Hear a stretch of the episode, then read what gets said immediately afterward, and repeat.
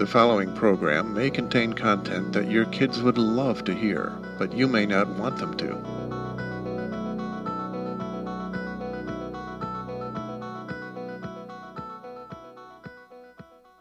Some of us have great stories. Noodle salad, good. Pretty stories that take place at lakes with boats and friends and good. Noodle salad, boats and friends and good. Noodle salad.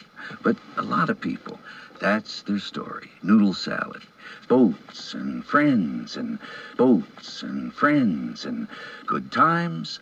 Noodle salad. Noodle salad. That's their story. Noodle salad. Noodle salad. Noodle salad. What makes it so hard is not that you had it bad, but noodle salad. Good. Good, good. That's their story. Noodle salad. A few years ago, we were on Amcast.com. This is Amcast.com. The dude was going to be arriving. Just relax. Well, the dude never showed up. You bet your bippy. So I decided, myself, Jiggity jag, the jig jag, the jig jag, the jiggity jaggity, jiggity jag, the jerk, the jag, the jag, the jerk, the jerkity jaggity, jerkity jaggity, jerkity jaggity, jag. Frank Catolo, This is me, Frank Catolo. and Diabolical Arnold. Hey, this is me, Arnold Schwarzenegger. We're going to go look for the dude. Stephen DeWild. Our listeners wished us well. Good luck! I got in a helicopter, and I flew to Wichita, Kansas, where I decided on my cell phone to call Frank Catolo and Arnold, each.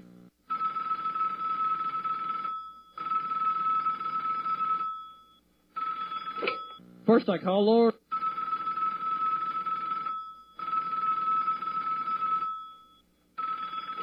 Howdy, stranger. Second, I called Monsieur Catolo.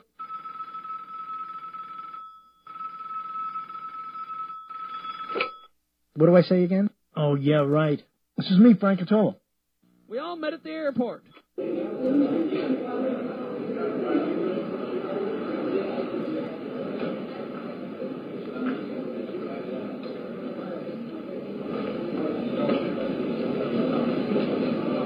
Then we got on a plane.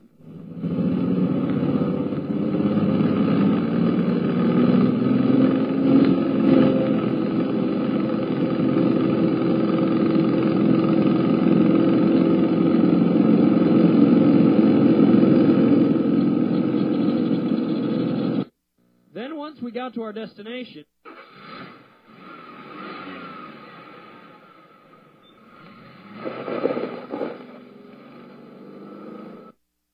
although it was raining once we got to our destination,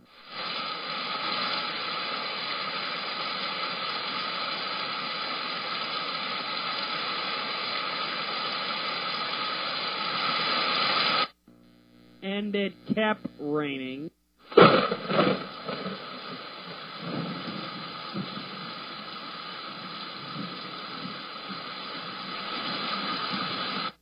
So we finally went to sleep.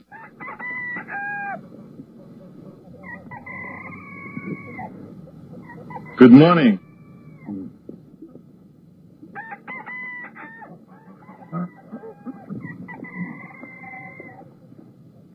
Arnold made us late, Bullshit. didn't you, Arnold? Don't fucking bullshit me. Frank had a healthy breakfast of. Cocktails and hors d'oeuvres.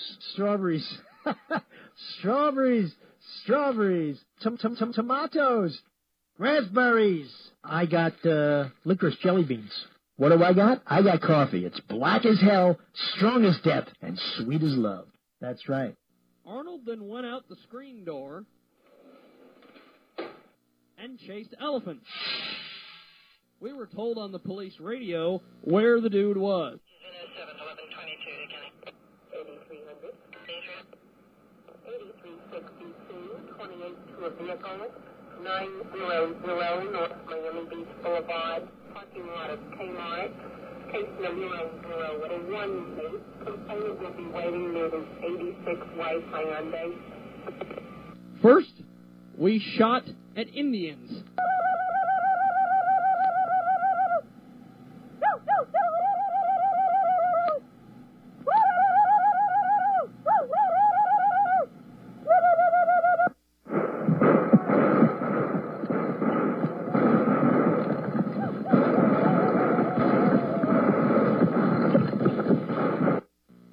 Got on our horses and we galloped to our destination.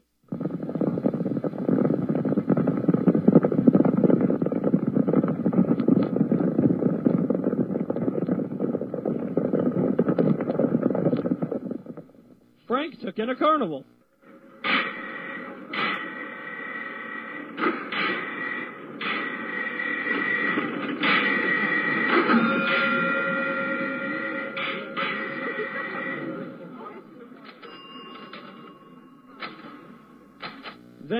Took in a Polynesian drum set.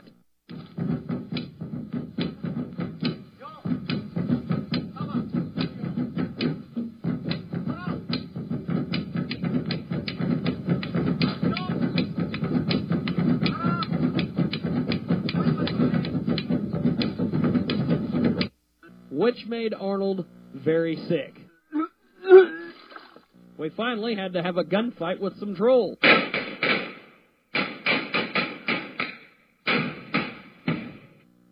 Finally, we are on the trail of the dude.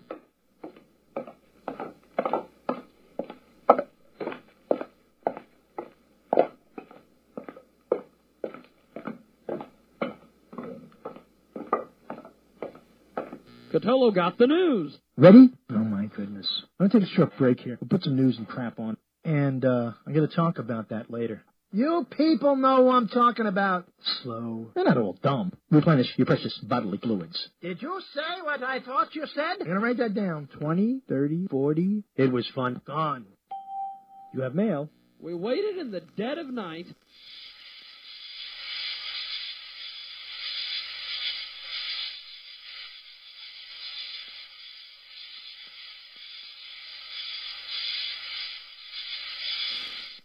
Finally, after waiting, we gave up and sent Santa to bring back the dude.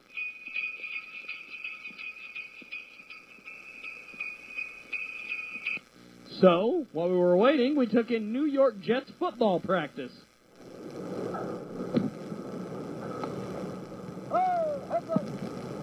Stop being such a pussy. Then we got back. Catolo was flipping through paper and told us about the pump. Pump's working well. Finally, the dude showed up about what time? Six years. And then They exchange socks. we snagged the dude And you know what that means? for at least Ten percent. everyone cheered. The end. Oh, wait. I keep telling you. Frank's got to do something. I'm gonna take a short break here. We'll put some news and crap on. Say goodbye, Frank. I won't. Say goodbye, Arnold. Bye. You idiot. I'll call you back. Peace and a mighty 5,000. You feel like you're in this land. Okay, here we go. Listening to Frank Catolo.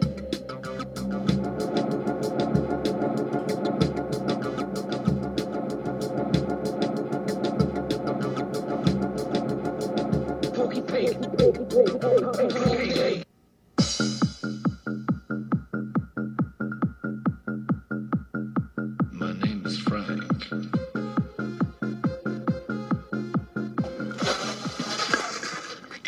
Hey, Frank, here's another idea. Oh, oh, oh, where'd you come from? I've been walking next to you the entire time.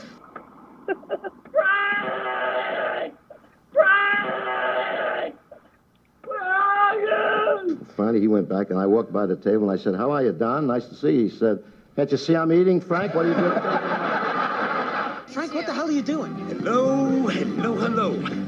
I'm Frank, remember? The results say that you, Frank, are absolutely not my father. But my father is a close relative, most likely one of your brothers. Dad has brothers? Hey, you know, I I think I met the one that sells smoked sausage and razor blades out of the trunk of his car. My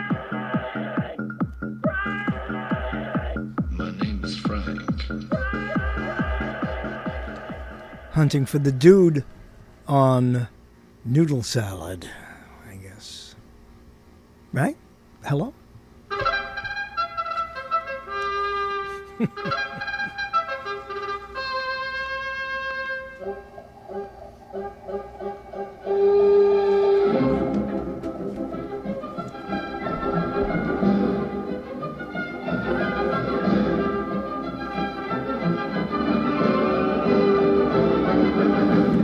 am, the bard of broadcasting. That's what we're doing. We're broadcasting. And we're doing it live, even if you're listening to it at another time. Because there are no edits, there's only an idea. And we go with it for almost two hours sometimes. Right here on Cthulhu Chronicles, and I'm the man whose name adorns the title of the show. I'm the godfather of internet radio. I'm the third man, the vegetable man, and he who hunts the dude. We'll be hunting a dude and talking about that uh, image uh, shortly. Stay with us.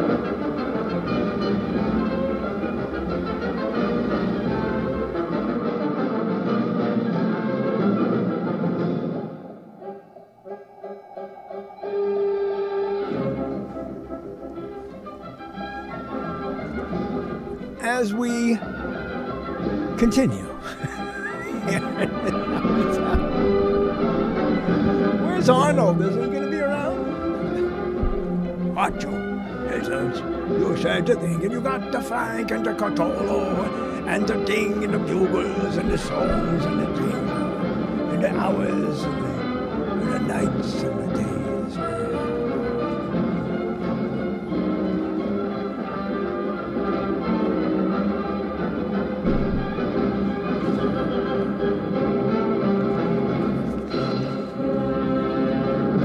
Cap to ice cap, from Hamlet to from Hamlet to City, from Othello and into every bordello.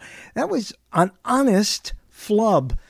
Uh, sometimes I think I could let things just go because they I've done them so often, and uh, um, I'm being constantly reminded of how old, old. Well, I how old the age age the the uh, uh, the show. I'll tell you why. The news report uh, on the news, on the local news, on this evening that we are uh, doing this show live and also recording for other places, including Juice Talk, True Talk Radio, and all the other places this show airs.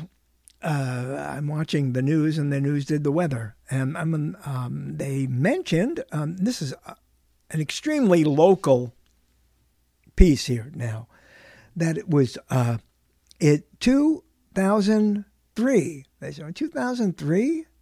Uh, the uh, that's the most recent snowstorm that uh, appeared in this area of Pennsylvania. Now, you know, saying where are you recording this, playing this from, so you can locate me. You can't locate me. Not even Google can. Will you allow us to uh, to uh, record your uh, your location? No, no, dismiss. 2003, and I seem to remember that amount of snow, 18 inches of snow that uh, accumulated from uh, the evening of whatever day it was by that. I wish I was one of those people. And there are people who do that. They could say, like, uh, say, uh, 2003, uh, let's say, uh, what is today's date? February, February 16th, 2003. And they go, ah, it was Wednesday. I don't don't ask me how the brain does that, uh, I, but it does. And I want I, I, know there's a couple of people out there, and one of them who I, I met at uh, at a, a, TV show uh, years ago, and whose name I forget right now. Why do I always forget her name? Uh, she would know her from the uh, Green Acres. No, no, not from Green Acres. I mean, a relative is from Green Acres. I forgot her name already. Anyway, uh, she had that remarkable ability that some people have of being able to do this, uh, look at this uh, in their brains, uh, some kind of database. I guess that's the uh, best way to explain it, where it tells you that of a certain date, uh, and they know what day it was at that time. And that's remarkable. So when they were saying to this day, for this snowstorm that happened in 2003. They knew it's February uh, 16th, as we are now live and as you're listening to it, if it's recorded, okay. But I can't, but they didn't tell you, didn't say that was a Tuesday and the next day was a Wednesday. They didn't say it was a Sunday. I have no idea. I don't even know how you could find out. Even if you go to the uh, calendar that one has on uh, on the uh, Windows 11, 10, 9, whatever is working these days. Uh, you know, you can't. You can go backwards, but I don't think you can go backwards that far. You can go back, but you can't go back all the way. Uh, so I don't know, but um, I, I, I lost her name. Taxi. That's how you'd know her more. She'd know her from Taxi, redheaded gal, actress, and now called an actor. I don't know. I just said it. Uh, and uh, that what, what we uh, but anyway I, I don't know what day it was but what i'm saying to you is that oh my christmas oh my christmas it's uh, 2023 oh maybe that, well, it's 2003 i said right? Yeah that's uh, thir- is that 30 wait 2000 i can't even do the regular math. Uh, it was 2003 to 2013 would be 10 20 years it's 20 years ago. I did that math quickly uh, but I don't know what day. And, you know, it doesn't matter what day, actually. So those people who can do that, now that I think about it, uh, I don't know what good that does them to know exactly what day a date appeared at a year in the past. But all I'm trying to say is that when I heard that, I went, whoa, whoa, we did a show that Thursday. I wonder if it was during the snowstorm. I would remember if I was one of those people or if I was, but I was trying to get her on the show, but I can't find her. I have no idea where she went. Um, and uh, and it would be nice to know her name so I could look it up and search for her, because she must be somewhere on the social network. I think she still works. I don't know. She was a wonderful. I remember she smelled great. You know, it's odd, but uh, in my uh, Hollywood days, uh, being in the presence of certain personalities I uh, remember uh, uh, women, not not the men. I mean, I remember the men. I re- what I'm saying is, uh, in the presence of certain women, I remember women how they smelled. And uh, yes, I think if I think there's something. Maybe that's like the people who can tell what day it was at a certain date. And I could remember who I like right now who's in the room. I don't know if I could do that though, but it was like, but I'd smell something now and then when I'm in public or when I'm, if I go to a some kind of meeting or party or whatever um, I may go where there are other people, especially women, I smell uh, what they're wearing because uh, you don't have to get too close. I mean, I'm not, I'm not, I'm not talking about invasive moves, but once in a while I go, wow, that's. Mm, uh, yeah, and I, I, would mention her name, or I would mention somebody. Uh, mm, that's Toni Tennille. Remember Toni Tennille? Uh, I remember smelling Toni Tennille. This is, this is, uh, this is. you know, people are going to take little pieces of this, and then they do that too. That's how uh, that hunting the dude came about with, with, Jiggy Jaguar doing all the splicing and taking random uh, uh, cuts of me talking and Arnold talking. Uh, and uh, I could, uh, so people would probably take that one. Just, you know, I remember, I'll do it for you so that you can take it. And they, I remember smelling Toni Tennille. I do. I do. And this one, who's, uh, and the redheaded girl from town. I know I could look it up right now, but I'm not going to. But my point is, I, I relate, I could, when I go out in public, I, even in a department store or some kind of store, sometimes a woman, women, well, women plural. They will, there will be more than one. A woman walks by, and I don't see her anything, but I get this whiff of uh, of uh, perfume, and I and I'm like, wow, that's uh, that's uh, uh, I name another one, you know, someone that's. That's uh, Linda. Uh, no, I was going to Linda Lovelace, not Linda Lovelace. The other one, that's a Wonder Woman girl. And then that's that one, and other people. And that's hmm, that's Olivia Newton-John. Never forget Olivia Newton-John. But uh, so um, that's odd. I think it's odd to remember or have a some a, some perfume ignite particular perfume. Now, I will tell you this. I will say this. I, have told people this before. I don't know if I ever said it on the show because this show is uh, what? It's 20 years, it's at least 20 years old, and I'm still sitting here. What's happened? What's become of me? what is, what is it?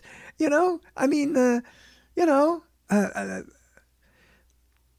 but I but I will tell you since I wound up talking about this, which I had no idea, we're not going to talk about scents or perfumes or anything.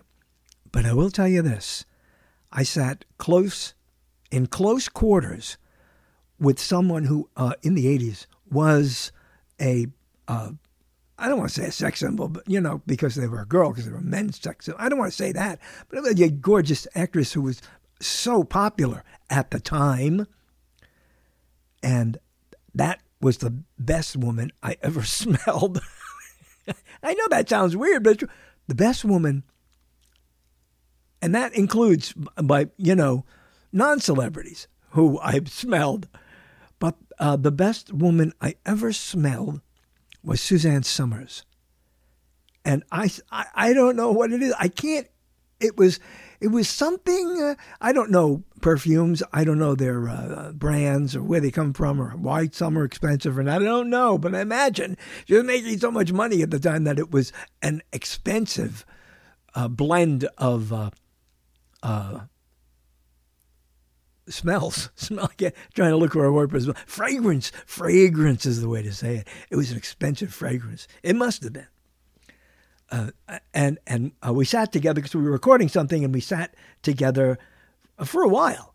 And uh, and I was like, wow, that was wow. You know, you don't even. Uh, and it's true about perfumes. I guess perfumes can do that. They have uh, they have uh, effects, not effects, effects. They make an impression upon you that uh, is uh, that does things to your emotions, to you, and also to your memory banks, apparently, and to your uh, your sense of touch. I don't know everything else that goes on, but um, so it didn't matter that it happened to be a celebrity because I've had, you know, hey, I, you know, we've all had intimate moments and uh, we smell each other. That's what happens.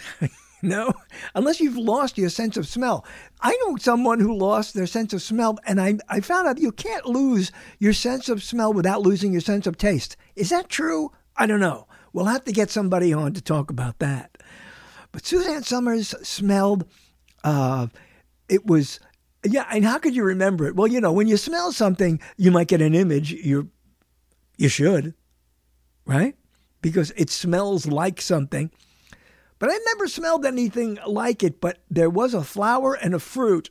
this is not the story. there was a flower and a fruit. And every time I saw it, I thought of her. I smelled the, it's an orange. There was some orange in there. There was some uh, turquoise. I don't know why I think turquoise has a smell. It's a color. Maybe because it's related to something that has what has a turquoise. Uh, what fruit or vegetable has a turquoise? You know, there's a freshness that uh, that I never smelled on anyone else or any other woman. Oh, I never smelled. Well, men don't smell anyway. I mean, I don't know what they do with perfumes that make them uh, related to sex and uh, you know, and, and Lord knows how many times we've been fooled in the past because you know people identifying with different genders weren't telling you, so you don't know. I mean, they, I mean, they could show you, but they weren't telling you, but you didn't know. So I don't know what they did with uh, with that. I don't know how perfumes are made, where they come from, and uh, what they are. But I'm just going to tell you that uh, Suzanne Somers, uh, wherever you are, no one ever smelled as good as you. My name is Frank Catolo, the man whose name adorns the title of the show. And here we are. We're not gonna we're gonna talk, I'm gonna talk about something that came up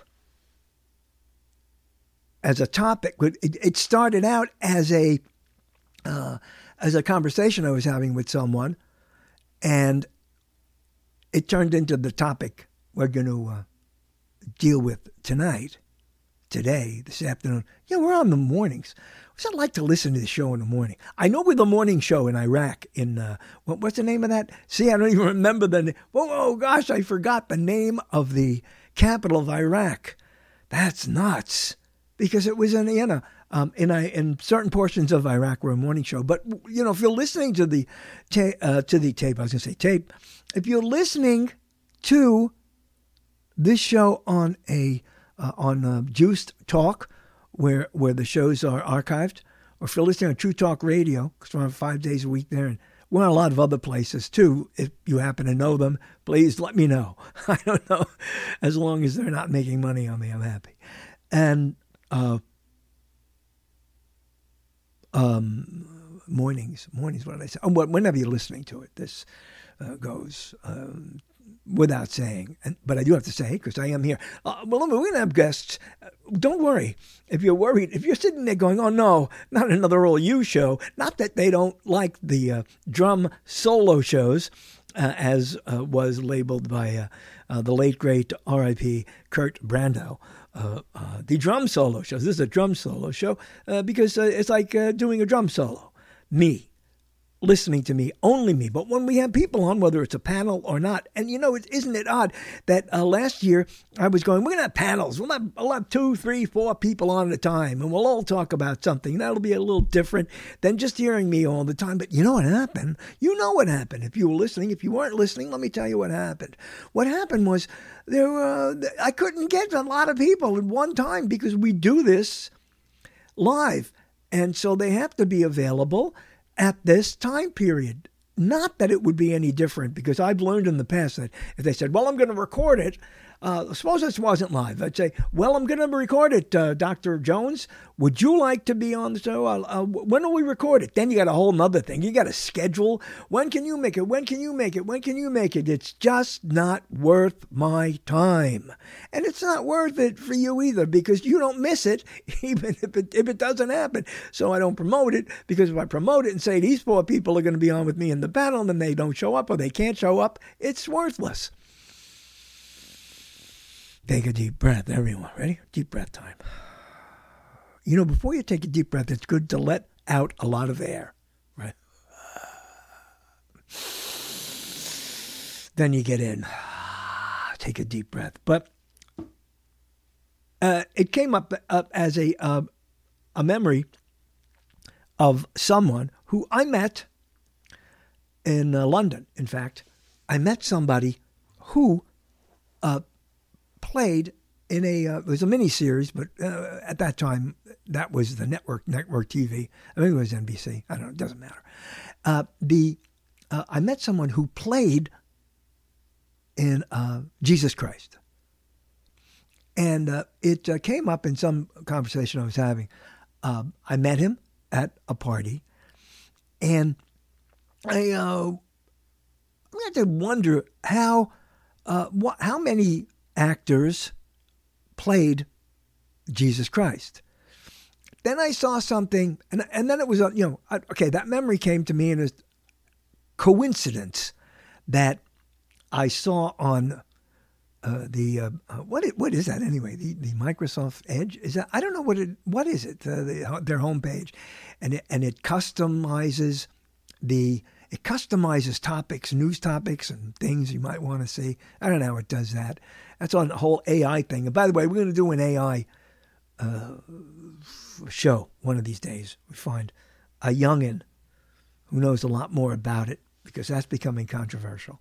And we're also going to do, uh, well, I'm not going to do it, but no, let's just talk about that. I'm not we're not going to do anything else. That's it. Goodbye. Good night. Uh, so, what? And uh, I saw this thing that said the actors who played, who's the best actor? was Who's the best Jesus Christ. This is funny. In movie, in the land of movies, it's funny to say that. Who is the best? Jesus Christ.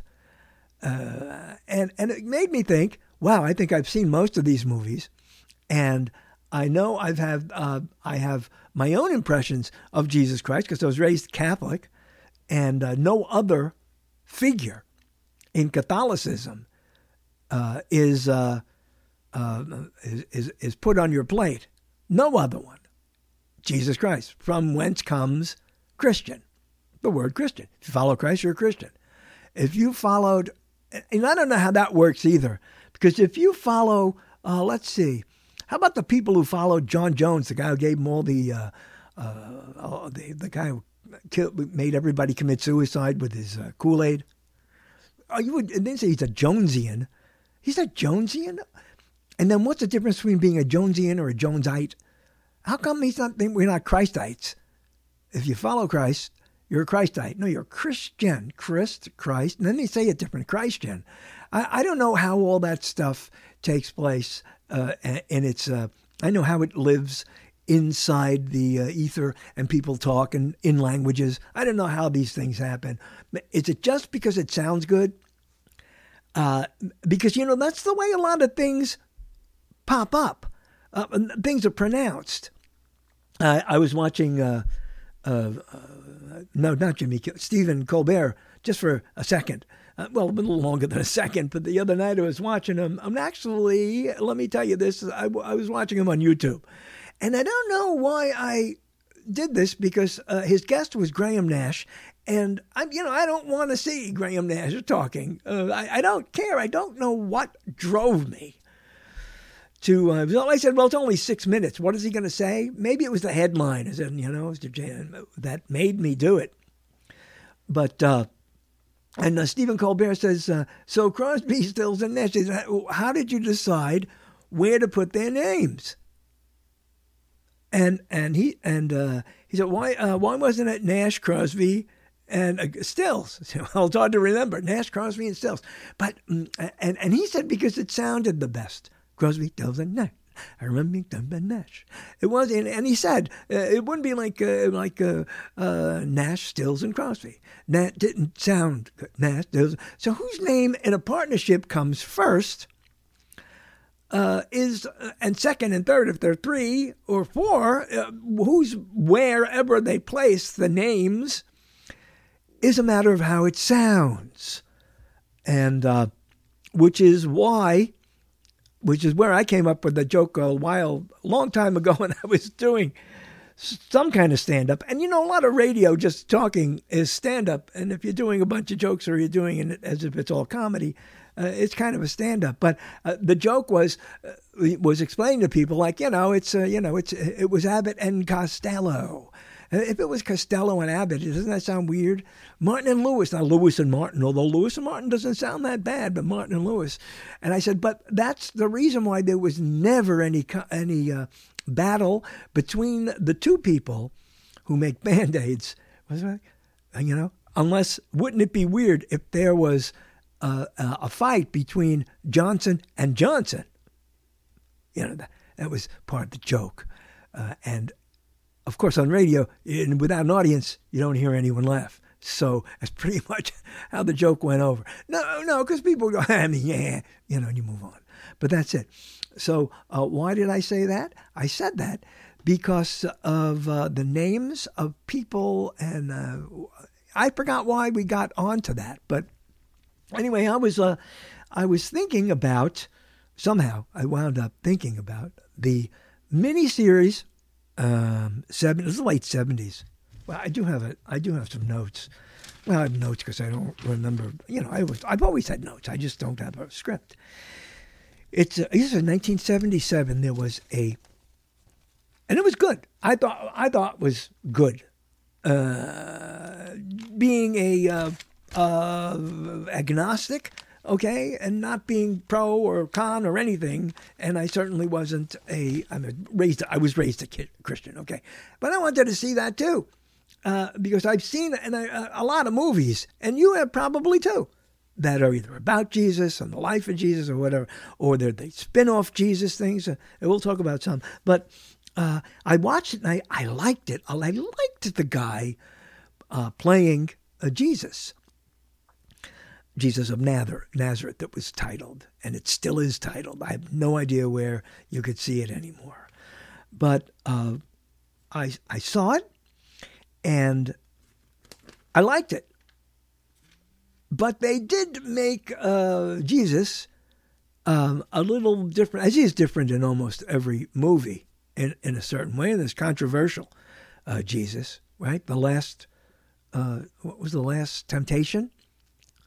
Of Jesus Christ? There was that. That was a movie. Boy, I remember uh, my girlfriend and I uh, went in San Diego to see that at a at, uh, when it came out. Because when movies came out, for those of you who are too young to remember, when movies were released, they went into movie theaters. it take a whole year, a year and a half before they got on television even with cable, it took a while. Uh, but um, so we went to see the Last Temptation of Christ, a, a Martin Scorsese movie. So we were going to see it, and we had to walk through a a, a picket line to see it, and and be harassed uh, by in words. Uh, thank goodness. I mean that you know, considering how uh, you know how passionate uh, people can get. Uh, that, of course, uh, you know passionate, being you know angry and hurtful, as as is the correct. okay, no English lesson. And how uh, we walked by. We had to walk by to buy the tickets, and there were people out there going, "No," they were protesting the fact that that movie was made. No, not that it was made, but that it was released and that it was out there, and people were paying to see this movie called "The Last Temptation of Christ," which uh, was promoted entirely weird in terms of the film itself. I mean, the title took over uh, the, uh, these people who uh, were against the movie protesting that the movie was there. Uh, they didn't see the movie, but the title itself made them think, well, what is this? This is a Jesus. Is this Jesus, Jesus porno or what? And, you know, they got carried away. And, and they weren't, regardless of what uh, Scorsese and the gang did, and I don't know what they did, in terms of uh, uh, promotion or what have you. Uh, I'm sure they uh, they enjoyed the controversy because you know no press is bad press. So they I don't know what they did. Go see. The Last Temptation of Christ. But there you go. There it is. And it just immediately sounds like, you know, this is a blue movie. And those of you who don't understand me using the adjective blue for movie don't understand what was used to be called a blue movie. It was uh, sexual content. And um, in fact, there's a wonderful book. Uh, I don't know if you can get it anymore. And uh, um, by whose name I now forget. I don't like forgetting these names because, you know, I, I was talking to someone about Max Shulman. I couldn't think of the name. I don't like forgetting that.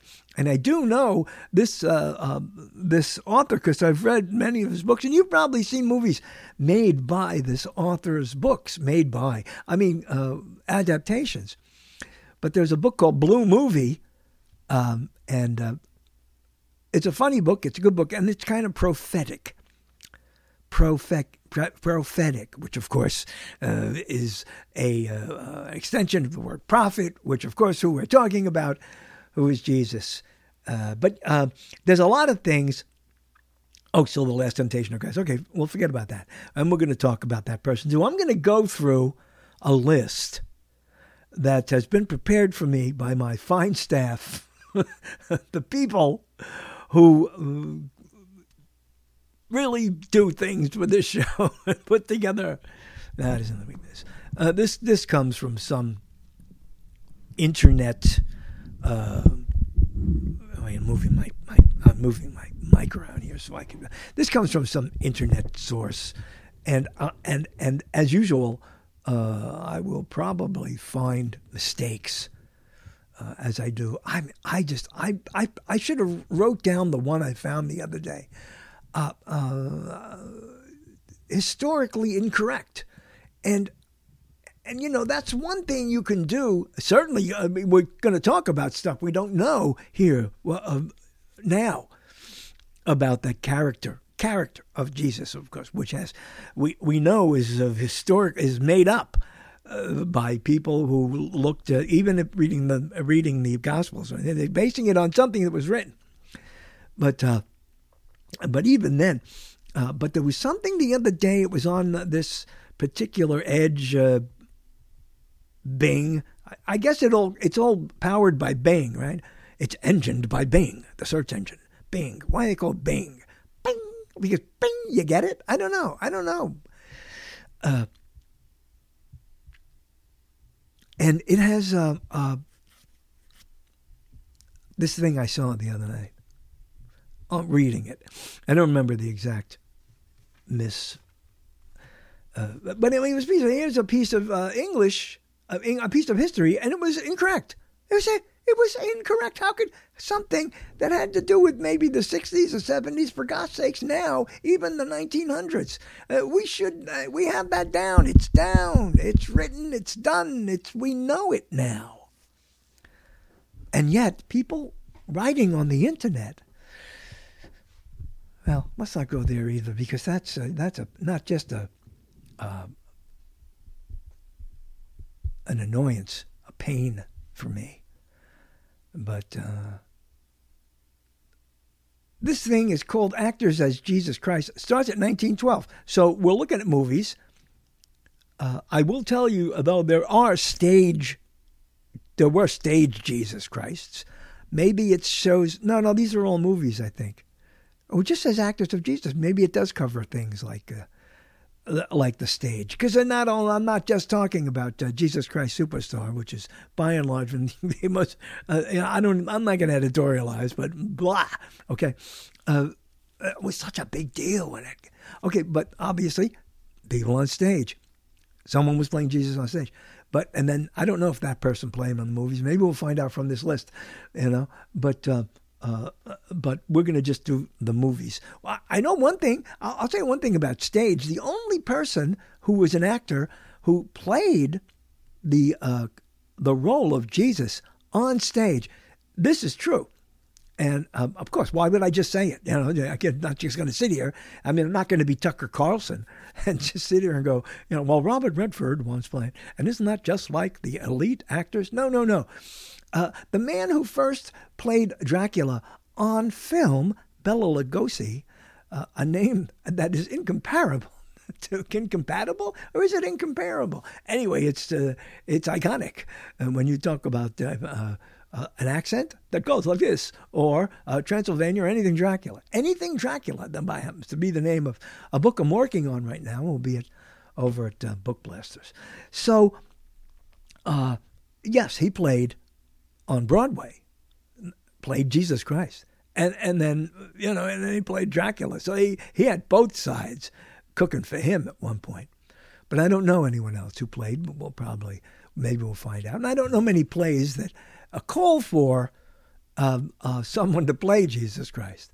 It would be interesting to put uh, well, of course, there are these places now, these Bible lands. There's the, uh, if you saw the movie Religulous, Religulous, you know, the Bill Maher movie, uh, he went to a place uh, in the South with like Bible land or something, and and it was like a, a, it wasn't like a, it was an amusement park. Well, I don't think you could call it. I guess you can. It's an odd thing to do. Here's the here's you know about the Bible.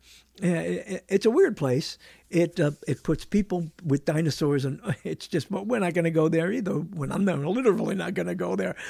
But uh, uh, there is a guy who walks around, and maybe there's two or three people. I don't know how how, how widespread the Bible city or whatever it's called uh, takes over, takes in with land. But what I'm saying is that these uh, there's a guy who walks around and uh, as Jesus Christ, and and, and I'm not none of this, I'm not making fun of any of this stuff um, uh, for anybody out there.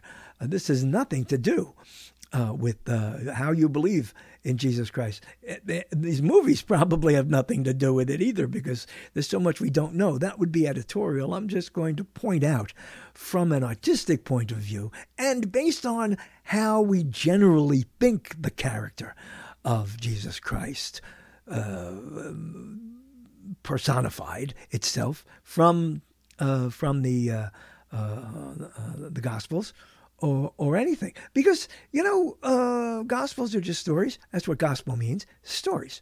And his stories about uh, because Jesus.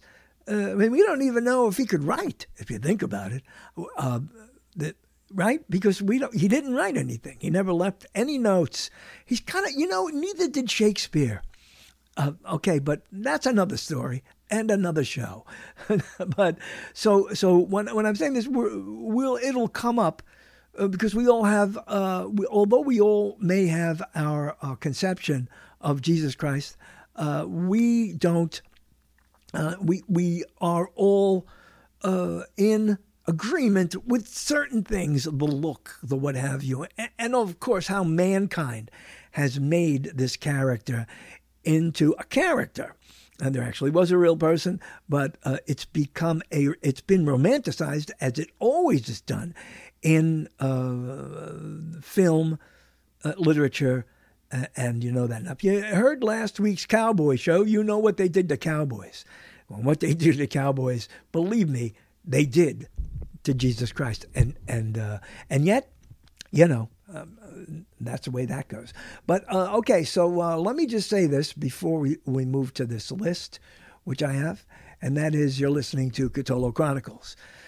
And I am, um, I am, uh, uh, I'm forgetting who I am. I'm Frank Catolo, the man whose name adorns the title of the show. A man who was, now let this out, whose, whose birthday is a, a Catholic holiday, uh, the, uh, uh, the Immaculate Conception, it is called.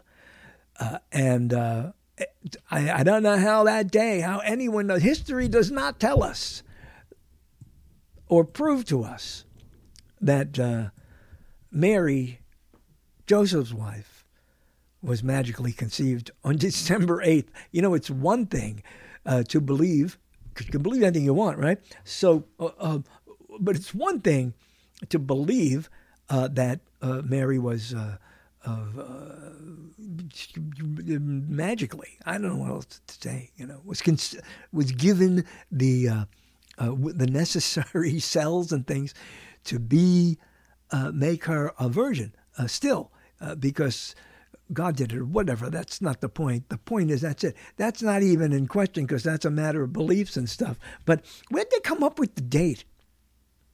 I don't think they looked. I don't think they looked at. What did they do? Is it in the Bethlehem registry or something? Why? How did they come up with December eighth? Well, that was probably uh, the Catholic Church. Again, mankind putting his stamp on history, and that's a big thing these days. If you're listening, uh, and uh, you know it's 2023. If you're listening, teaching history uh, is uh, a huge uh, discrepancy in how it's taught, and which means it's a discrepancy with truth, uh, which makes that more absurd, is what I'm going to tell you because we don't have anything, anything uh, that proves or records any any reason of, of what uh, Jesus did. But we're not looking at the content here. We're looking at the actors who have had who have no information but the information that all the believers have, and that is to go to the Gospels, get some kind of uh, some kind of character into this man who is, they say, is the Son of God.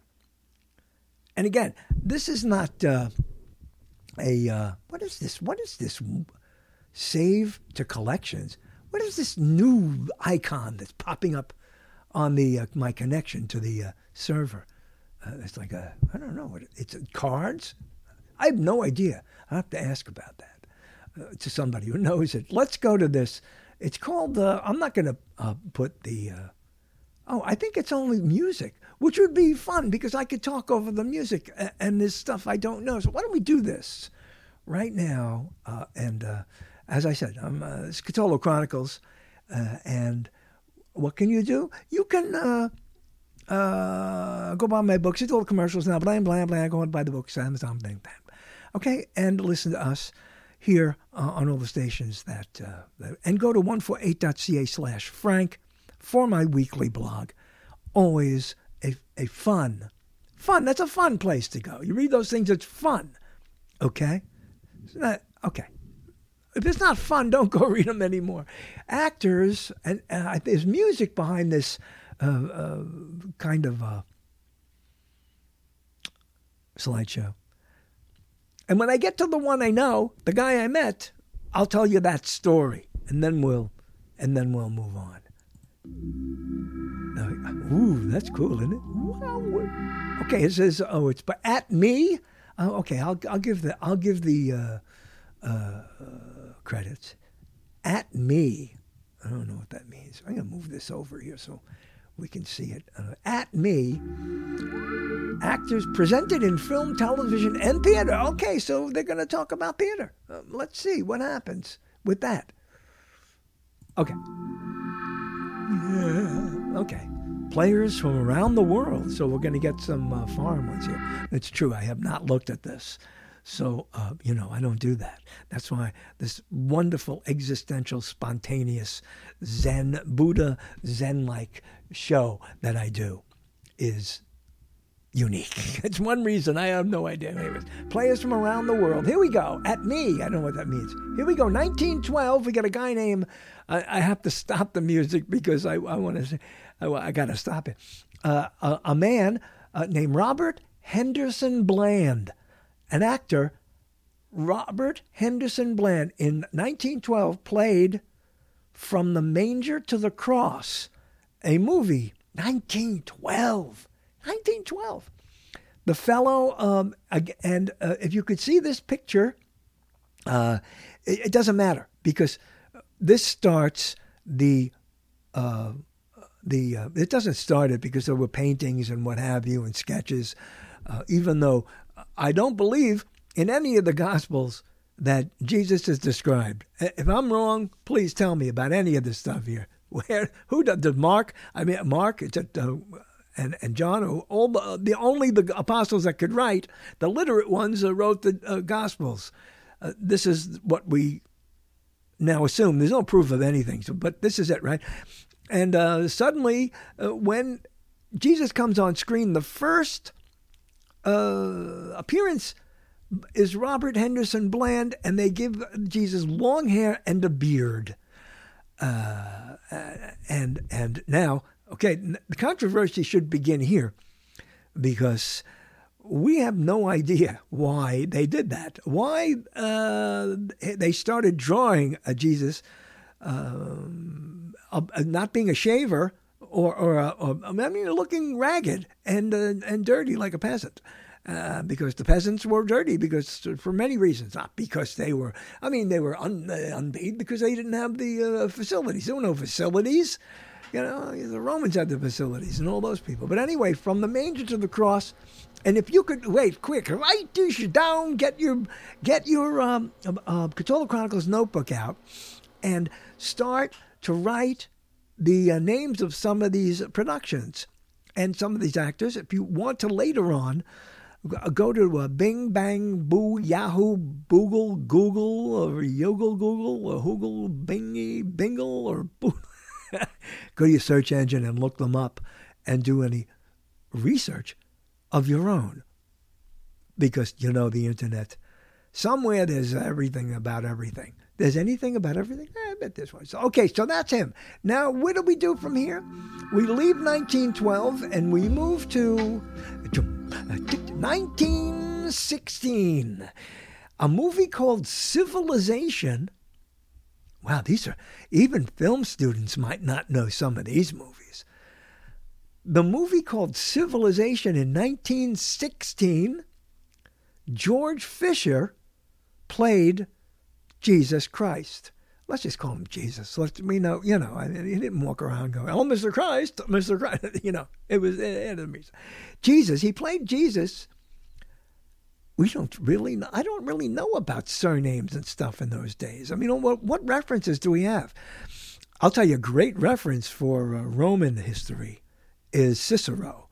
Cicero's books, great politician and a person who uh, was uh, one of the first people to write about all the stuff that went on in in Rome.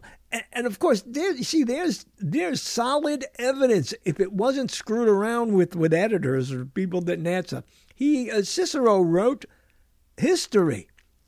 So when you see movies in, in ancient Rome, uh, you know, the closest thing to any of them I've seen is a funny thing happened to, on the way to the Forum, which was a uh, which was a comedy, a musical comedy, a great musical comedy, funny, good, and and yet uh, uh, it was originally a play, of course. I um, anyway, oh, okay. 1916, George Fisher. Now, these are, you know, I know enough. Enough. You ever know enough? What's happening to my. Here, okay. I know a, a lot about film history, and I don't know these young, these early people. But again, the there's a shot, the only shot we have of George Fisher as Jesus Christ is uh, blurry. But again, long hair and a beard and a white outfit. It's an outfit. It, it looks a little uh, expensive. but I'm sure the art designer midnight. Let's move on. I like I like the music. It's a little uh, uh, what little Doja Cat stuff there, rhythm beat. Huh? Okay, we're moving on to. Uh, oh no, we're not moving on because 1916. There's a movie. Uh, and this is a famous movie, a huge uh, production for 1916. A guy named Howard Gaye, spelt like uh, Marvin Gaye. And again, a white fellow, though he's all the white fellows. Whether we get to that or not, let's just look. Uh, Howard Gaye in the movie Intolerance most likely sets the image that movies will have when they don't stray from the image of paintings from people as far back as, I guess, uh, Da Vinci and what have you. And I don't know where they got their idea. The only people who could know were the people who were there, and they weren't painters and they weren't artists. The people hanging around Jesus when Jesus was hanging around, and he wasn't around a long time, right? So anyway, we got that idea. Howard Gaye in this movie, there's a segment in Intolerance, which is a a, a massive a spectacle uh, done uh, 1916. It's, it's unbelievable. If you ever get a chance to see it, uh, look at it because that's what you'll do if you see it. You'll look at it. Let's move on now, see if we get past 1916. Okay, so two 1916 movies where someone playing Jesus appears. Here we go to 1925. It takes another bunch of years. And here's a spin off. This is not a movie about Jesus, but um, it's, uh, it's strongly influenced by Jesus. And, uh, um, and I forgot the name of this uh, author too. But it's the first of of, uh, of it's it's from the book Ben Hur. 1925, Claude Payton plays Jesus Christ, and Jesus Christ is uh, never. Uh, I don't know. I haven't seen this movie, the key in, in, in all the versions of Ben Hur is not to show him. Never see him, and that's a smart directorial and dramatic point. Ben Hur had a subtitle. Ben Hur. You know, that was his last name. And, and I don't know why they had hyphens in last names during the Roman Empire. I have no idea. Ben Hur, A Tale of the Christ. Okay? And um, for um, writing, it made sense to call it that, A Tale of the Christ. It's about Ben Hur. And he is indeed the main character, changes Ben Hur uh, greatly from the beginning to the end of this book and in all the movies. Uh, so this guy, Claude Payton, the, the photo they have of him, uh, believe it or not, because it's 1925 when we went from 1916. Uh, it's it's uh, so they show him. Maybe they don't show him because in this particular version of Ben Hur, they didn't show Christ, but they had a person who walked around and uh, didn't show the face. Maybe they did. I don't know. I, I don't. Rem- I might have seen the original sometime or other, but I don't know. But he's not in this picture. The actor Claude Payton looks like looks like his hair is like you know who, right? Who is in Kentucky? What's his name? Uh, the senator. It, this is his literally. so we're, we're not going to uh, look at Claude Payton's face and say that he uh, that that they depicted Jesus. Um, I'm I'm assuming that if they did not show a clip or a, a shot from that movie, that uh, Claude Payton's face was never seen, so they just used this portrait of uh, Claude Payton. They had. I'm sure. I'm absolutely sure that Jesus has never been uh, depicted the way the picture of the real Claude Payton, the real Claude Payton. And what happened to Claude Payton? It's it's it is no particular. Uh, there's a little movie history here too, because a lot of these guys came and went. Ben Hur. So uh, it's called the Tale of the Christ. Uh, but and they did have a guy who played Jesus Christ, even if you didn't see him. Okay, we're gonna move on now to a movie made in. Uh, so H.B. Warner, H.B. Warner himself, one of the brothers of the Warner organization. H.B. Warner, in the original, because we're gonna see, we're gonna talk about a remake, an original version, The King of Kings. Uh, the difference between this one and one we'll talk about later is they edited the word the, the word the. this was 1927. H.B. Warner played Jesus in The King of Kings, not King of Kings. They, they, I don't know why. And H.B. Warner, now I'm just assuming he's one of the Warner brothers. I, I don't know. Maybe he's not. I don't think he is. In fact, now that I now that I start to think about it, but there is could have been an actor. His name is Warner. H.B. Warner played uh, Christ, and the, the photo from the movie, the still I'm looking at, has uh, uh, Jesus with a beard. The beard is shaved. That first Jesus had a, you know, a wow. What he had a like a David Letterman beard. the first one, yeah, he looked like a wood chopper, like a uh, you know. And maybe Jesus uh, chopped wood. He was a carpenter, so yeah, so maybe not. I don't know. But uh, this guy uh, has long hair, but you know, not. It's not the you know rock and roll long hair. This one, uh, it's, it's kind of groomed in The King of Kings, another spectacle, 1927. This is now on the brink of Hollywood sound movies. Uh, and and then you know Jesus talks. Let me get Jesus's voice. Maybe that's the next one. I don't know the chronology. Let's move on. I will tell you this though. We're into our second hour of Catolo Chronicles. My name is Frank Catolo. Man's name adorns the title of the show. Uh, uh, next week, we don't know yet what will happen, if anyone will be here. Always check CatoloChronicles.blogspot.com.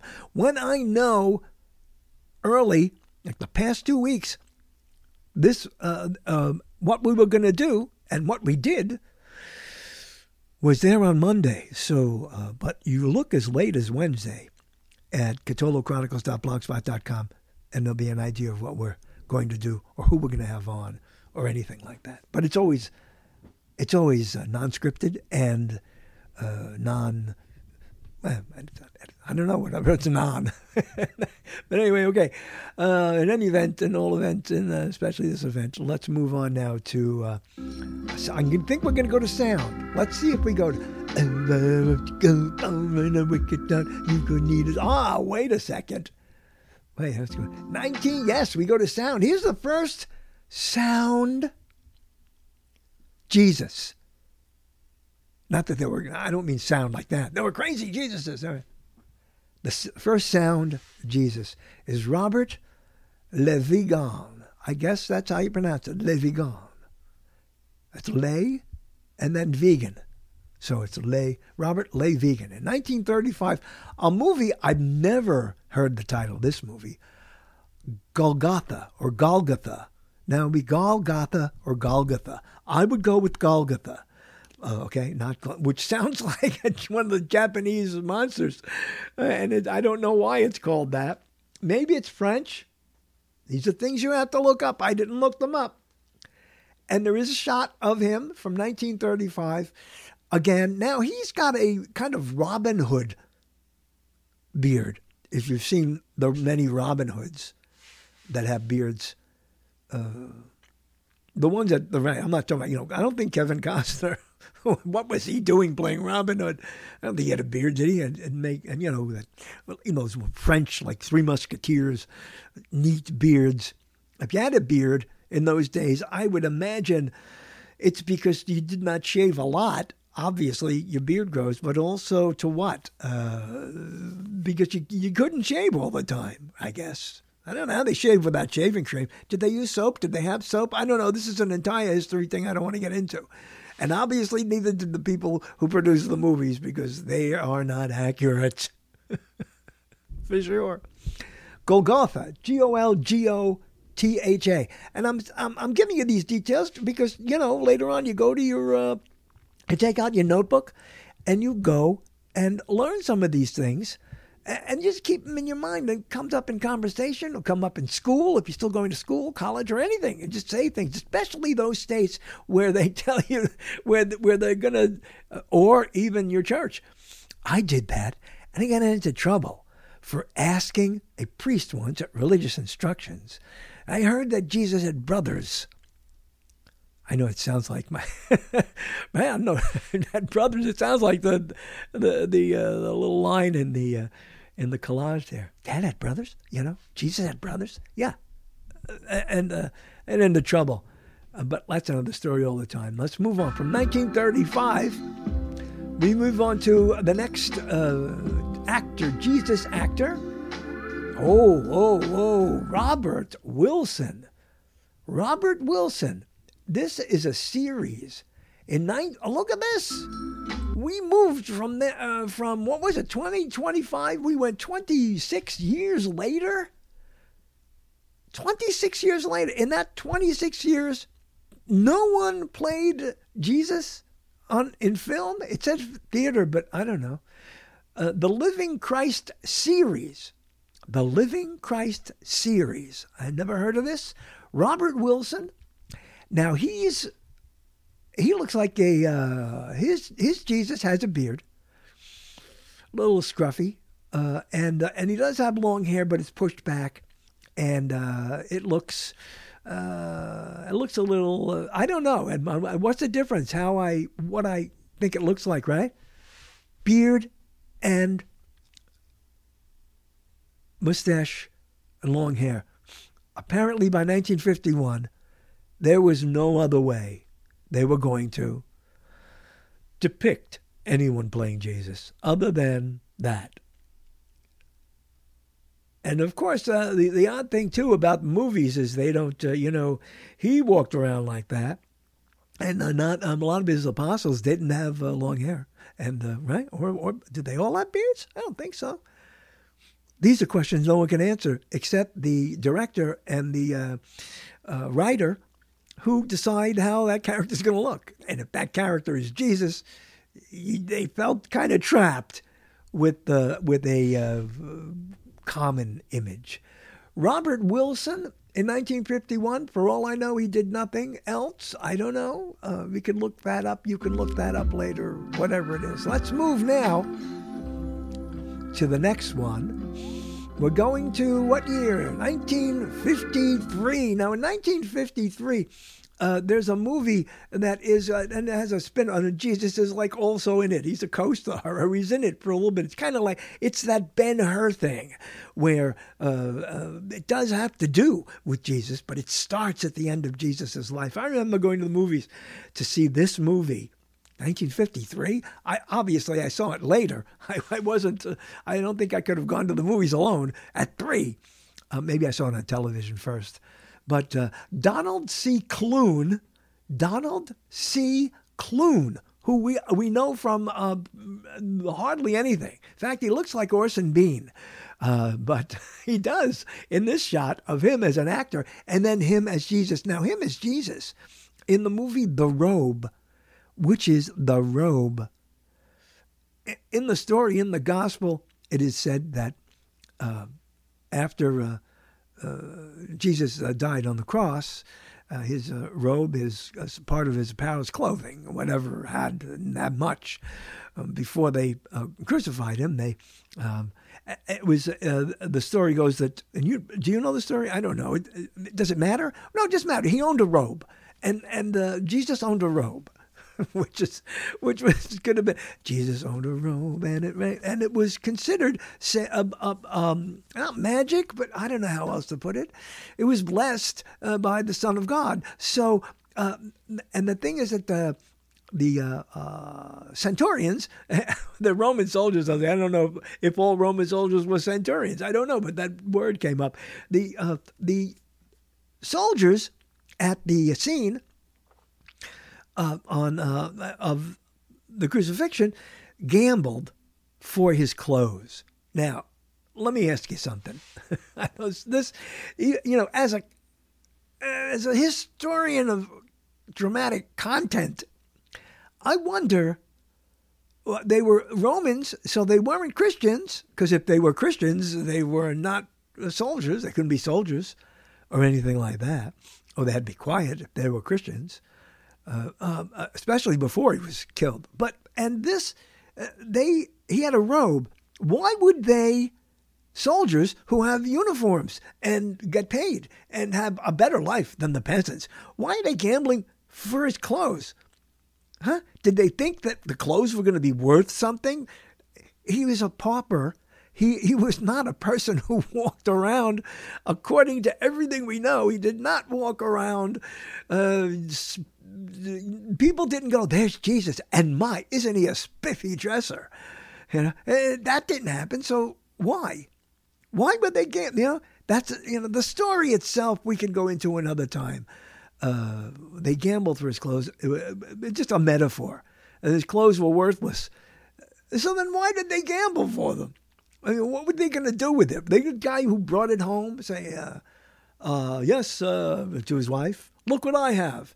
Jesus' robe. And his wife's like, get that dirty thing out of here. It's filled with blood and sweat and stuff. Why do you bring that into the house? Right? He's like, I don't know. It, it, it's weird. Uh, but the robe uh, in the story, of course, is, is uh, the uh, symbol of how one of those Roman soldiers becomes a Christian. That being played by uh, Richard Burton. Uh, the robe is a tale of the Christ. So, uh, so, he's only in it for a bit, and that actor is Donald C. Klune. We have no idea what happened to him. We move from 1953, we're coming close, to, I believe, no, we're not. We're coming to the next Ben Hur. 1959, Ben Hur. Uh, we do see him from the back. We don't see his face, though, in that uh, award winning movie. And of course, uh, Charlton Heston's first adventures uh, in uh, religious movies. I don't know if it was his first, to be honest with you. I don't know when uh, the Ten Commandments was made, but maybe it was in 1959. Claude Heater. Claude Heater was able, after this movie, which was a huge success, he was able to put on his resume uh, as an actor. Uh, so what have you done? Well, I played uh, Jesus uh, Christ in Ben Hur. No, yeah, big deal. No one saw you. And on top of that, uh, they saw him from the back, apparently. I didn't remember that. But they never showed his face. So Claude Heater could have been anyone. And, and, there were probably a lot of actors going around and they had their resume. They probably said it was me. Uh, yeah, I went by the name of Claude Heater. I played Jesus. Of course, you don't see my face, but that was me. I mean, how did they, how did anyone audition for that part? Uh, you know, being the. Uh, and now I'm thinking, did no? I'm sure they did not show the face of Jesus in the Ben Hur uh, movie, but there you go. Never heard of him again. Heater, H E A T E R. Okay, uh, I guess you can look it up. Find out if he did anything. It, it's fascinating to think, though, that uh, the man, you know, wandered uh, theatrically into uh, theatrical obscurity, into film obscurity, because he played Jesus. Now we're moving. I know we're going to get to. Uh, there he is. Oh, you know, the uh, Claude Heater. There is a picture of Claude Heater here, and they're showing his face. And uh, I'm going to have to go back. I'm sure they did not show the face of Jesus in the uh, Charlton Heston Ben Hur. But again, beard, long hair, and here he has the uh, crown of thorns. Uh, but uh, Claude Heater, uh, pff, I don't know, Claude. What can I tell? Now wait a second, I'm wrong because we got to go around the world. Luis Alvarez. I guess this is a a Mexican or Sp- some Spanish movie called titled El Redentor. It's not Redentor. I know a little bit about language. I know it's it's not Redentor. Redentor. El Redentor. And as much Spanish as I know, I don't know what that means. Redentor. So we could look that up on a Spanish dictionary. Uh, because Jesus Cristo uh, would be Jesus Christ. But I have no idea why. The Redentor. And we could figure that out redemption, it, like the redemption, maybe it's called, because he wakes up for the dead. I don't know. Luis Alvarez, and there's a kind of drawing here. It's not actually a photo, so I don't know if that's a drawing. But again, it's the Jesus we saw since the beginning of the Jesuses, the beginning of the movie Jesuses. Okay, that was 1959. All right, we're gonna here we go. 1961. This this uh, is the one I remember as a child. 61. I was 11. I remember seeing. Now, I don't think I saw it in the movies. I saw it on uh, TV. This is King of Kings, not the King of Kings. This is King of Kings. This is the story of Jesus from beginning to end. Uh, and the person, the actor, who did go on to do other things and was doing other things before he did this, well known, Jeffrey Hunter. Jeffrey Hunter is, by and large, the most, the most, well, he's a handsome Jesus. Blue eyed, white, hair is long, the beard is manicured. Some in the makeup department said, "Well, you know, we're not going to give Jesus, a, right? We're going to make him a little uh, look better, uh, appealing as a man, make him look good, clean cut, well shaven." And his long hair is not going to be ragged and jump around until he starts getting whipped and sweats, carries across. Excuse me.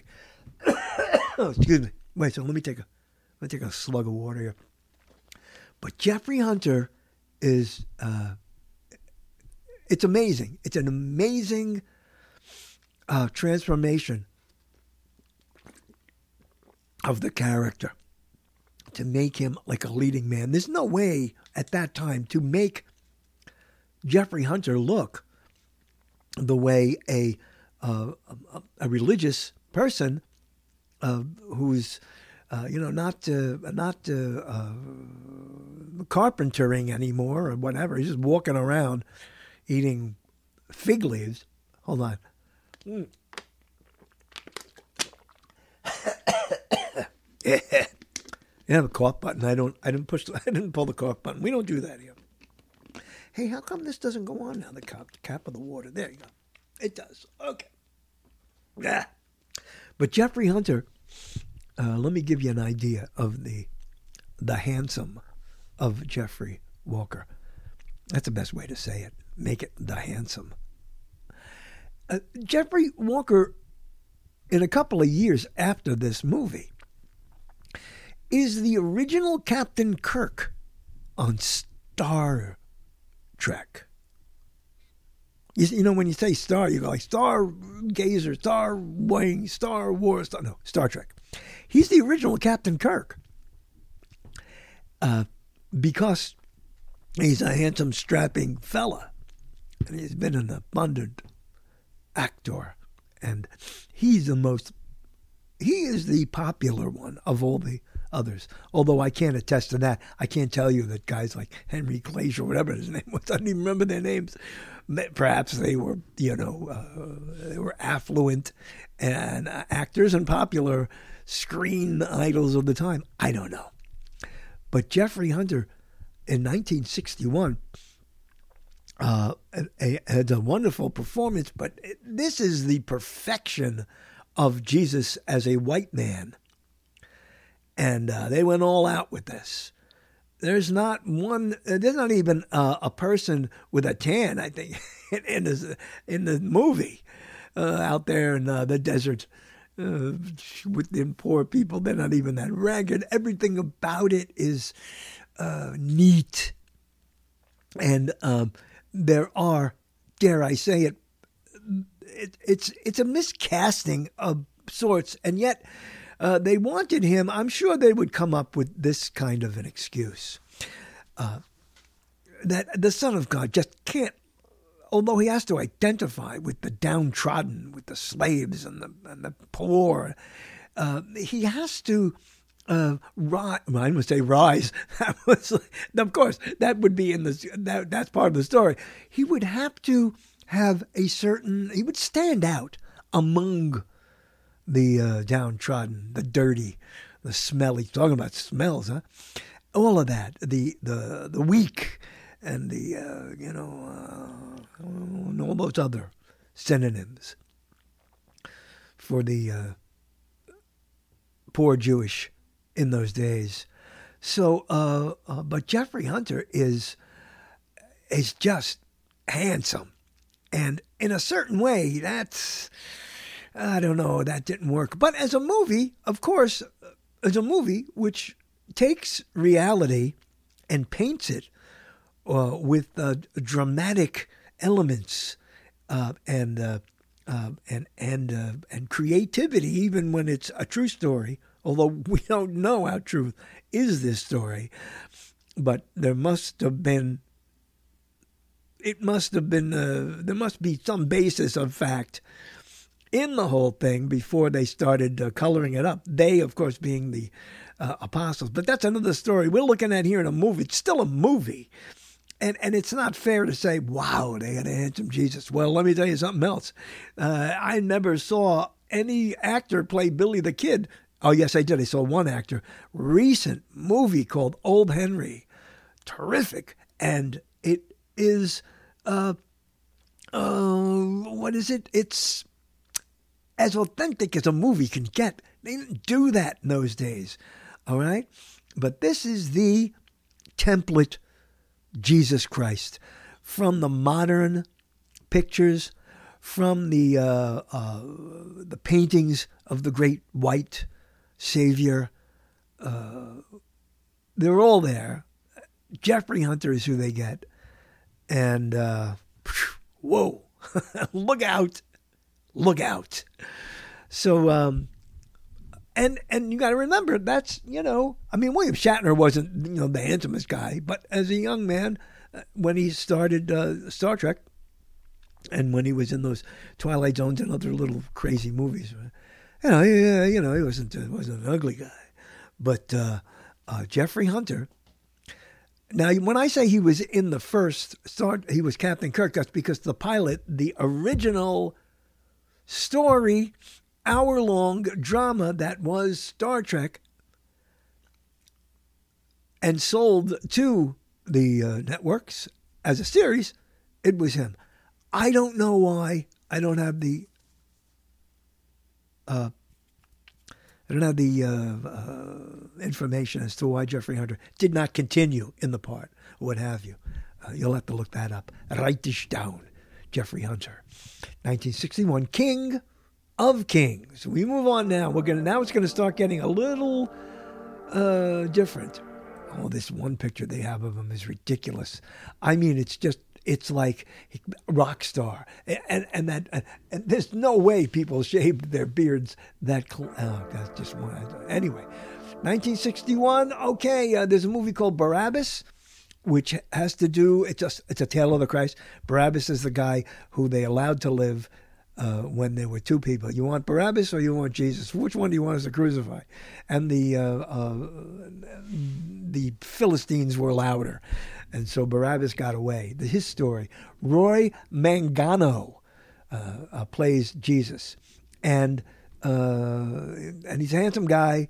Machismo guy. He's white, and it's it's no big deal. He's he's your template, Jesus. That's 1961 too. Then uh, Enrico Arazaquai. I don't think I said that right. Enrique Irazoqui. Irazoqui. I don't know. Irazoqui. I play. Uh, there's a movie called The Gospel According to Saint Matthew. So I'm not going to get particular. We're just going to use uh, Matthew's.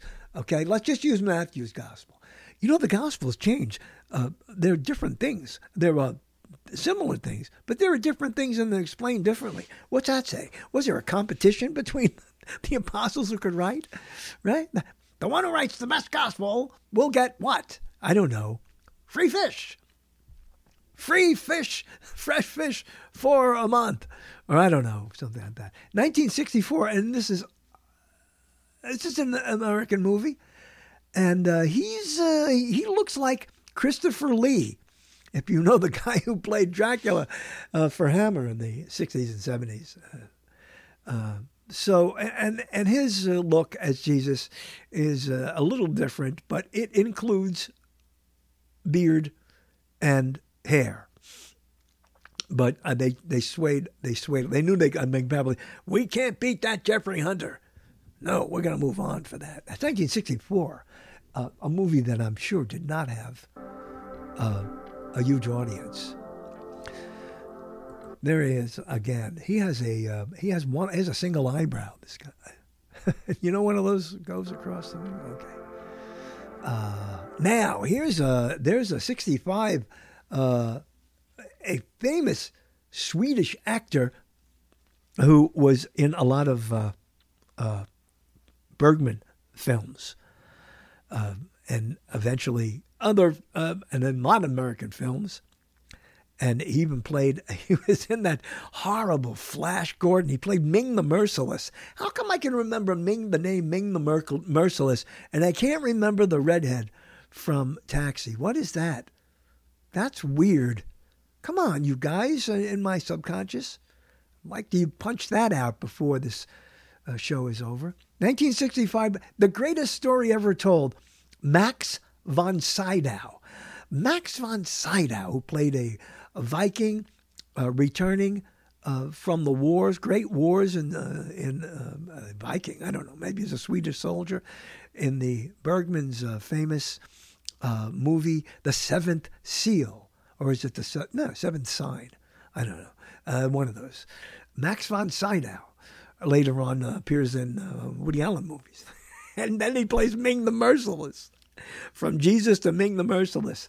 I, I don't know. I can't agree that this was a uh, a wonderful uh, uh, depiction of it, although it did not sway from uh, the. It, it, swayed a bit in visual. You know, it's it's like the after Jeffrey Hunter was like, I don't know, we're not going to compete with that look anymore.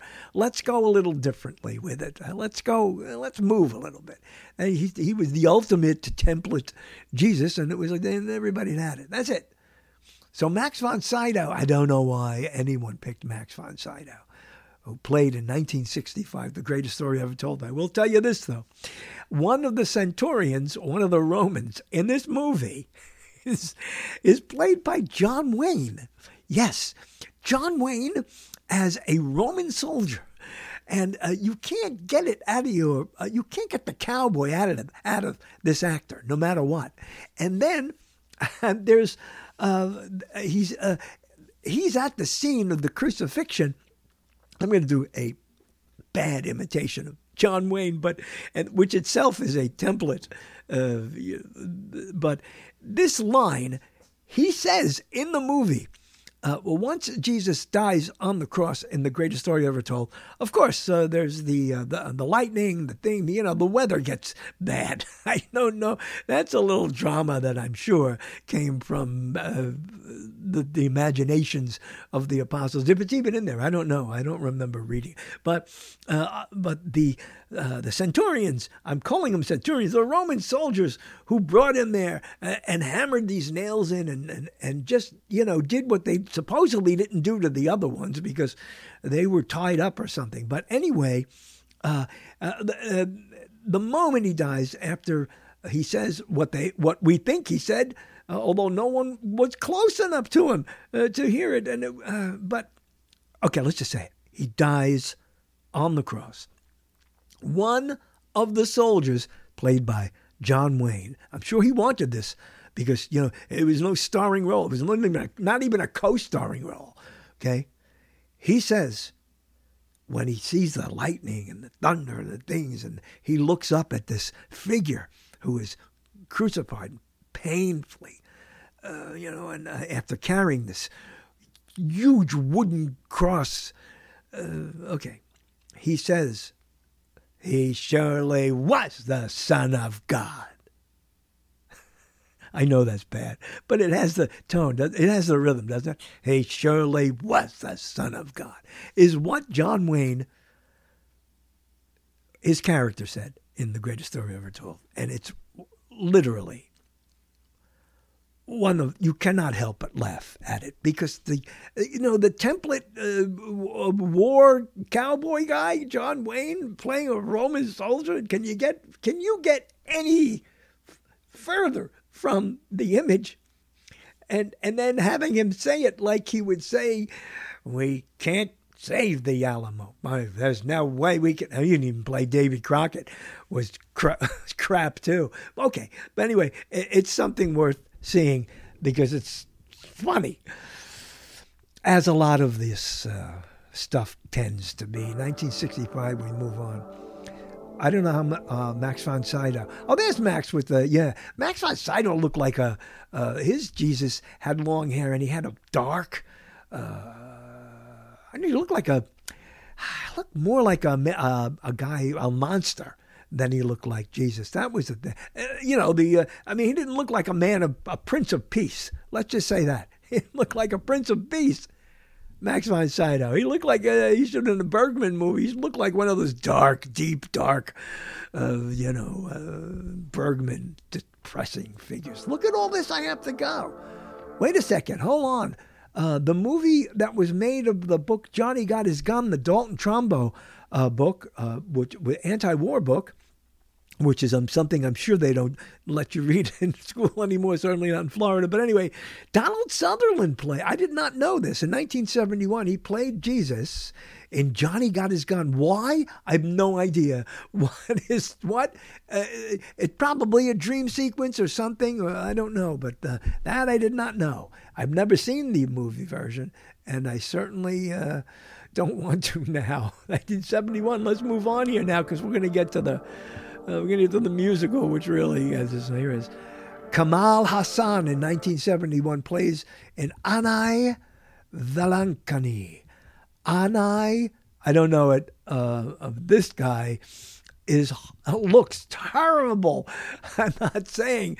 Um, I mean, he looks like uh, if he he looks like if you put a, a, a hairy wig on and uh, he looks like Groucho Marx uh, a young a younger Groucho Marx. If you just put the wig on and then give him a crown of thorns and uh, make sure that his beard and mustache don't touch and are dark as night. Wow, I did not know this.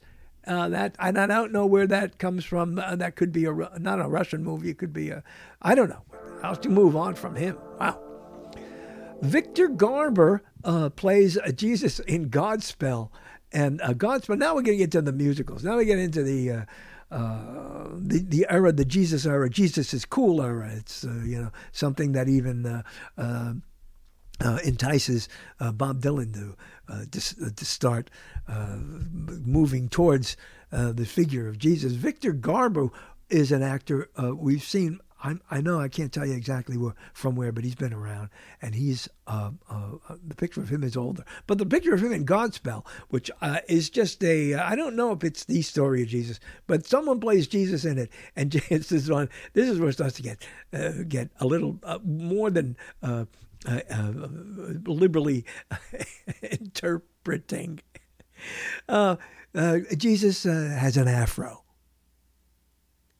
Okay Jesus has an afro. There's another one of those. Oh boy, if Jiggy Jaguar can get a hold of this show, he's got plenty of. Uh, what is that thing I'm on with the. You know, where I go and say phrases, they have it. I don't know what that's called. Uh, I forgot what that's called, where you get little clips of people saying things out of context. Godspell, Victor Garber plays Jesus with an afro. Need I say anything else? I don't even remember the songs from it, and I don't care. That's a musical Jesus is not my idea of, you know, it.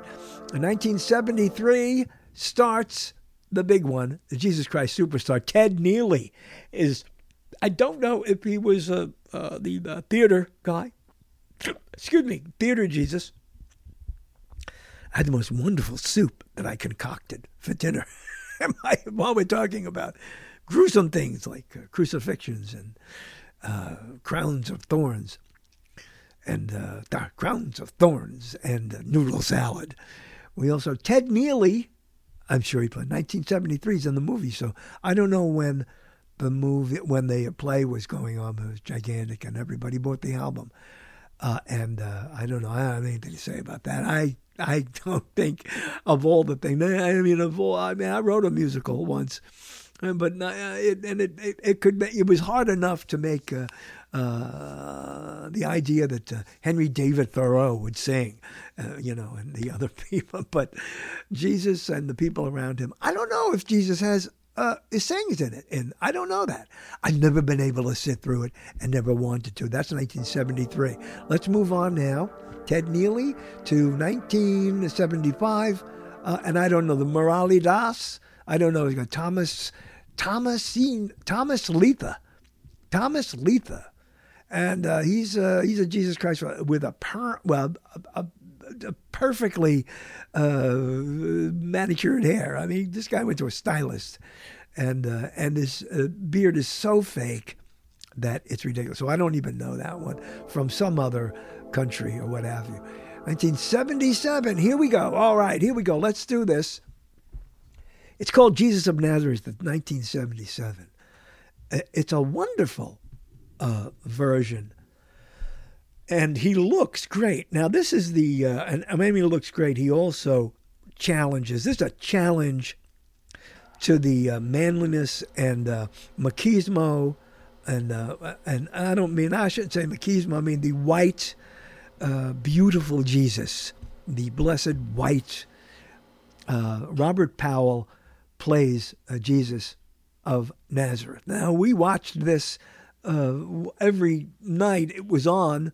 It was on a couple of nights on NBC or what have you. It's 1977, and it's called the miniseries, and it I it got a lots of ratings and everything. Great, and everyone thought Robert Powell was going to become a, a huge star, uh, and uh, it did not happen. Uh, I I don't know why, but he was great as Jesus and I liked it. I said, you know, this is. A, I remember saying this. I like this Jesus. They, you know, I made him a bit hip in a sense. He was different than the one who just said, "Thy face is thy land and the Lord's." And it was it was taken out of that classic, uh, almost militant uh, way that Jesus talked in those movies. Uh, and uh, the guy was he was more familiar. He was more the way we imagine, uh, we'd like to imagine uh, Jesus uh, uh, performed with at all. He, he had he was animated. He was more right. He wasn't this robot Jesus. He was animated. He had expressions. He showed pity. He showed. as acting wise, so this is as an actor, showed pity, showed pain. Well, they all showed pain, but not not well enough, you know. and he had uh, uh, spirit. Uh, that's a word we shouldn't use either. Hold on. of course, he had spirit. He had the Holy Spirit. It was the best kind of spirits. But, but Robert Powell looked uh, great, uh, and he looked a bit drawn uh, for someone who didn't eat a lot. You know, and as beautiful as Jeffrey Hunter looked, and I use the word beautiful because it is, it does have feminine elements to it.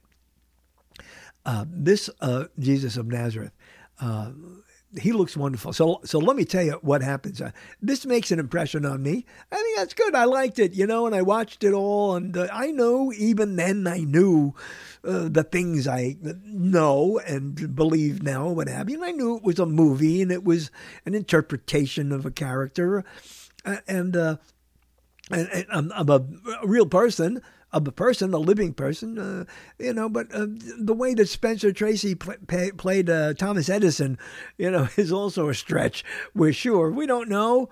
We only know so much, and actors do actors and parts and things do not translate from reality to movies. But here's Robert Powell. I liked how they interpreted the story of the Gospels. Okay, believe it or not. Okay, I'm just saying. I like the way they did it. It was a good production. There were uh, wonderful actors, and they uh, and they carried it off well.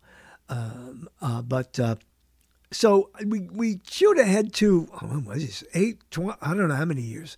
1980 something, 82, 81, whenever it is.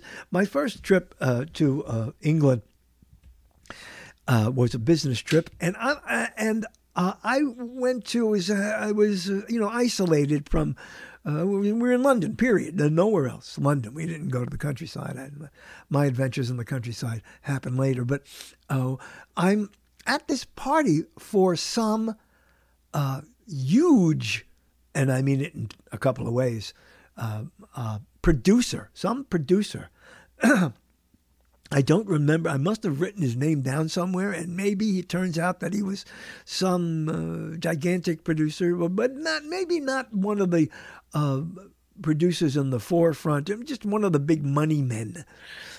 Uh, and uh, he was a large man. I remember that. And for some reason or another, we went to this party, and I was with uh, uh, David Bowie's first drummer. I, I forget his name, and he's a story altogether. Uh, another story altogether. Good guy. He was a great guy.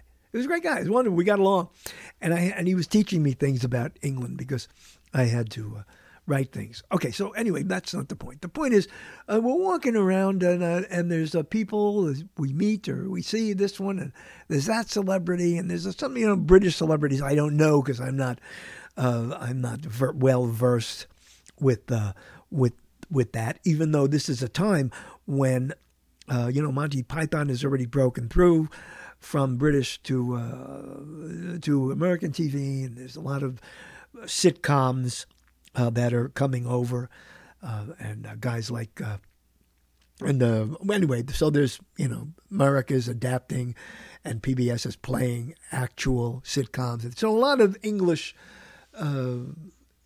imports coming over. And here's a uh, no, here I am at this party. I don't. It was for this guy, this money man. And there were a couple of people, and then we were meeting people, this, that, and the other thing. And uh, we, uh, when we finally met this guy, who's forgettable person, uh, he's uh, standing with uh, a, couple, a couple of people. One of them is a short fellow who I uh, did not recognize because I never saw uh, the actor Robert Powell uh, when he didn't have his makeup on as Jesus, because I never saw him again. And it was like year, uh, how many years later? It was already well, it was a couple of years later. So maybe there was maybe he, he felt there was still hope for him uh, as an actor. I don't know. Maybe he acted a lot and made a living. I don't know. That's not the point. The point is my image of the image of Jesus of Nazareth is what's in my head. My image of the image, which is now Robert Powell portraying Jesus from Jesus of Nazareth. That's the impression that I have stuck in my head. And um, this fellow and some other whatever it was said, "Hey, have you met uh, Robert Powell?" Now the name I remembered his name uh, because it was he did such a great job, and uh, you know it stuck in my head. Robert Powell. And I looked around and I didn't know that uh, the man was talking about the man who was standing next to us or in this circle of three or four people. I didn't know that was him. And so I'm looking around like, Robert Powell, isn't that the uh, fellow who played in Jesus of Nazareth. Nazareth. And I think I said that not to him because I didn't know it was him, but to uh, maybe the, the big producer or someone else there. And they said yes. And a man put his hand out, and there was uh, there was my it was my Jesus, but he was short. He was short. And I'm going, wait, that can't be the guy who was in that. What what trickery was there? uh, how did this happen? They uh, producers so loved the, uh, Robert Powell to be this part, uh, and uh, the only problem they had uh, was was it's a short fellow, and and they didn't want to portray Jesus as a short fellow. Uh, but they loved Robert Powell so much. This is these are the things I heard. I never talked to Robert Powell about them, but I did shake the hand of Jesus. Take the hand of the hand of the man. It was like the song, and it's like funny. It was like imagine if I actually met, if I was back there and I met this Jesus who's you know got the best press agent in the world, God. I mean, would I mean, he wouldn't be short. You don't think of him as short and, and he's never portrayed as short. You don't pay attention to it anyway because it's the hair, the mustache, and the uh, lean body, right? Uh, you know, and uh, and the scruffiness, unless it's Jeffrey Hunter, and he's a walking wax figure. you know. And he was Robert Powell, and I shake his hand. I I I I might have said a little. I know I made, some kind of joke that was good you know, for him to, uh, but I did shake his hand and I said uh, after I said that was great. I loved you in that, but I was like looking down. I'm not a tall fellow, and I'm looking at him, and he's. I'm like, what?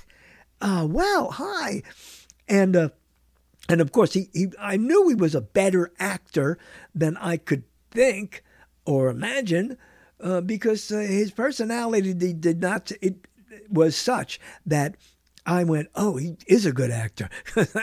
you know, I mean to think that he was the guy. Yet nobody picked him because, you know, you're probably just like Jesus. you know, so you don't even have to do that much acting. I doubt that.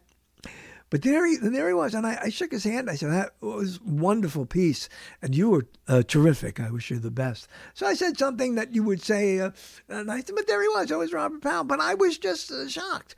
I'm like, "What?" And I remember telling uh, uh, telling David Bowie's uh, drummer, who I'm, I'm very sorry if he's still alive and he heard anything that I don't remember his name. I must have written it down somewhere. But and, and he was hanging out with us because he wasn't at the time. He was David Bowie's first drummer, so we don't have we don't know the name escapes even the annals of of uh, rock history. I guess uh, he was a great guy though, uh, and uh, and I remember I met Robert Powell. Who's going to believe me? Later, I did some uh, research uh, back in America, and I asked some people who in Hollywood about it because a lot of people knew about him playing that, and uh, although it was a couple of years later, he hadn't done much. Uh, but uh, the, so they literally, uh, so they made him wear lifts when uh, when you didn't see them. I mean, didn't have CGI in those days. They could have had him walk around with anything, you know. And uh, you know what they do with CGI is amazing, even with humans. so that you see, the full body human. Anyway, uh, so it, they took care of it. They liked him so much and wanted him so much for the part. And he did, uh, and they were right. He did great. That they put lifts on him when he was with other actors, and they just didn't, uh, you know, you know, shoot the uh, uh, shoot the, uh, uh, the, the standing parts, the actual height, and they play with uh, height. They play with the lifts. They make him stand next to somebody, and they don't show it, and he's on a higher ground of some sort. Uh, but that was their only problem, and they did away with it. It fooled me. I had no idea. And then when I, you know, I think Jesus is relatively tall in my head, you know, or, or, or how he's depicted here and there. That image that they've played with for as long as there are movies, apparently. Uh, but that's it. So I met Robert Powell. I said, I was like, wow. I was, and once again, I was, uh, I was amazed uh, at that. But uh, he seemed like a nice fellow, but he also seemed like a man who was in the show business. And it also seems that I can't make a, I, you know, I talked with him for a few minutes in, in a party and what have you. And I certainly can't judge who the heck Robert Powell was as a human being. I don't know anything.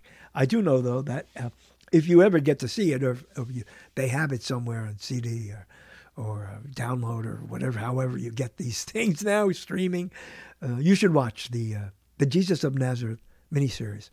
And I'm surprised they don't. And maybe they have. For all I know, it's it's run on Amazon or something. Uh, I don't know, but that was 1977, and the only actor I ever met who met who played Jesus. Robert Powell, Jesus of Nazareth. And then what happens? You ready for this one? You know, there's a movie called Pilgrim's Progress, and Liam Neeson in 1978 plays Jesus. And he looks like a, he's a scary Jesus, you know. Um, and uh, again, long hair, you know, the same, although he's scruffier.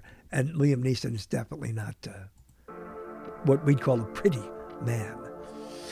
Uh, this is a guy can't even the Living Christ series again. Apparently, they uh, this is another guy. Apparently, there were lots of guys in the Living Christ series. Vijaya Chanda, Vijaya, Vijaya I have no idea. It's 19 what? What is it?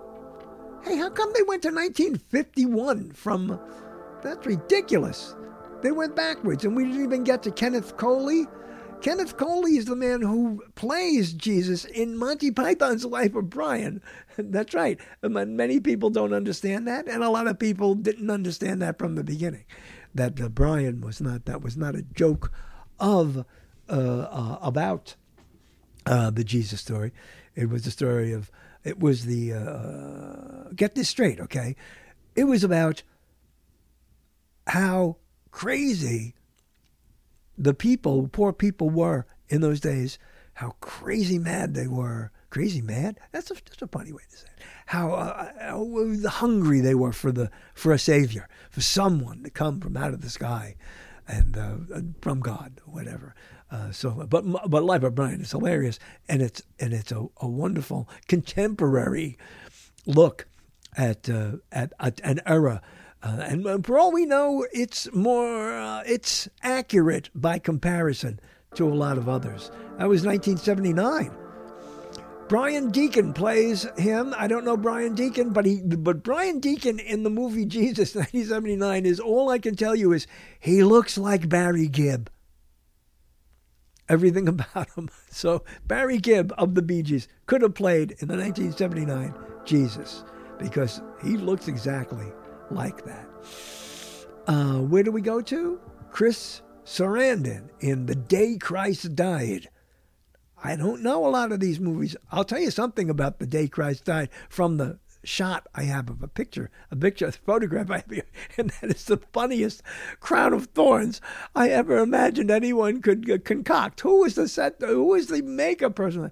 It looks. I mean, it looks. I don't know. You've just got to see it. Chris Sarandon. Look up that the day of Christ died. You'll see the funniest. And how many people do you know has uh, have a, uh, a funny uh, have a funny crown of thorns? I remember drawing a funny crown of thorns. Uh, John Hurt uh, it was in Mel Brooks uh, and then played Jesus in the History of the World Part One. There never was a Part Two. Uh, John Hurt remembered the guy that the original alien came out of his uh, chest in the movie Alien. That John Hurt. Uh, Michael Wilding, oh Michael Wilding Jr. in the movie A.D. Anno Domini. I had no idea that even existed. The music has changed. Have you noticed this? What's happened? Wait. Oh, oh, this was great. Jurgen Prochnow if that's his name pronounced correctly. In the movie The Seventh Sign, so the other one was not the seventh. The Seventh Sign with Demi Moore, the one about the guy who plays Jesus in that.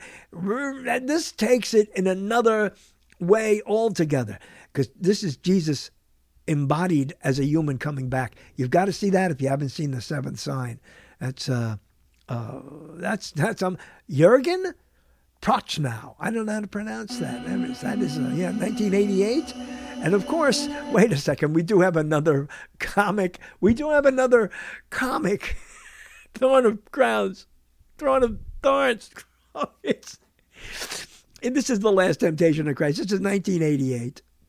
And uh, if you see Willem Dafoe, uh, who plays uh, Jesus, uh, an entirely different character uh, as was, uh, let's just say, as Robert Powell in terms of demeanor, in terms of uh, uh, personality. But that's that's that's a crown of thorns. This is not a crown of thorns in the last temptation of It's a helmet of thorns.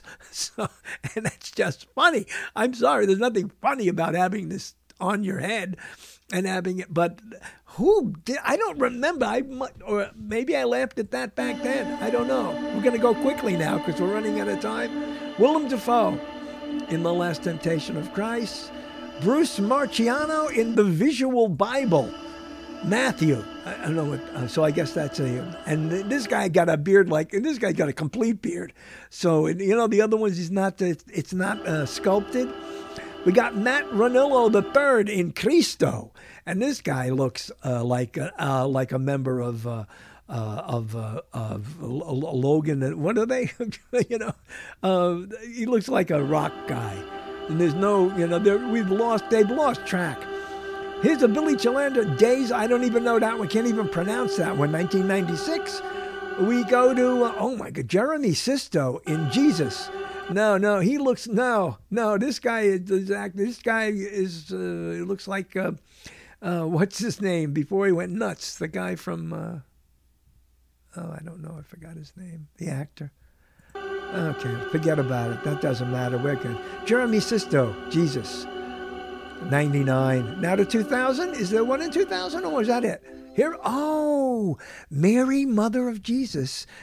Christian Bale. I did not know that. Christian Bale as Mary, in Mary, Mother of Jesus. You don't want to see Christian Bale as Jesus because it's just, no, no, I don't. You want, take a look for it somewhere. It's just wrong in every possible way. Oh wow, he looks like uh, it looks like uh, Michael Douglas could have played him, and that's the movie Mary, Mother of Jesus.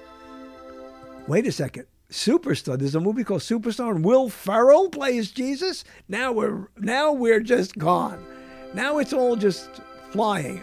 Glenn Carter in Jesus Christ Superstar. Apparently, there was another one. Who is that? Henry Ian Cusick, The Gospel of John, 2003. Oh, we're going up to 20? We're going right to the end here. Uh, Jim Caviezel, The Passion of the Christ. That guy, that guy. Uh, the one from uh, Mel, uh, Mel guy. Oh my goodness, that guy was. Uh, didn't even know that was that was a Jim Caviezel, I guess it is. What are we doing? Judas, Jonathan Scarfe plays Christ in Judas. I didn't know that movie. That's 2004. And then we're done. Reef. Oh, what? Robert Torti in Reefer Madness? I guess it's gone. I have no idea where we are now. This is nuts. Matthew Modine. Matthew Modine in the movie Mary, 2005. What are we doing? We're way ahead here. Uh, I don't know. There's a movie called The Messiah uh, with Ahmad. I don't know where that comes from, some country somewhere. Uh, come on, The Passion, Joseph Mawle, Mall, in a movie called The Passion from 2000 something, I don't know, 2010. Julian Casey in the Ben Hur miniseries. Shreddy Jarabin in uh, Arabic language, The Savior. Okay, so we have, yeah, we're running out of time here now. Shirdi Jarab, Jarabin, Diogo Morgado, Son of God. That's the sequel to God, I guess. Oh, that guy looks like a wrong. Selva, uh, these guys are now getting nowhere in the Gospel of John. This guy could look, uh, he's still too white. Sorry, but he does have a, uh, have a sense of looking like that. Where are we? 2015? Come on, move along. I don't think a lot of this is going to matter, uh, but uh, he, uh, wow. Ewan McGregor? Last Days in the Desert? I did not know this. I'm getting, this is getting wild. Haaz Sleiman in Killing Jesus from the book by that guy. Remember that guy from, uh, got kicked off of Fox News? I don't know. I guess they made a movie of that one too. Juan Pablo Di Pace, AD, the Bible continues. wow, these are just uh, gone. They're gone. It's become a cartoon now. Joseph and Mary, Joseph Messiano. Uh, it's now it's too much. Rodrigo Santoro. Nope, sorry. He looks like he's at LA uh, LAGC or whatever the name of that place. Uh, in Ben Hur, he was Ben Hur, uh, and uh, I think we made our point, even if we miss the last one, or we can go right into the uh, Rancho Santorio. Chris Curtis. Oh my goodness, the guy from 10,000 BC and any number of other things in the movie called Risen. Wow, that's uh, this is uh, okay. He's actually he's uh, he he looks he looks a bit more like the uh, ancient drawings which you haven't even talked about. I don't know. And uh, Adam Greaves-Neal in 2016, young, the young Messiah. Oh, this uh, that's uh, Kid Jesus.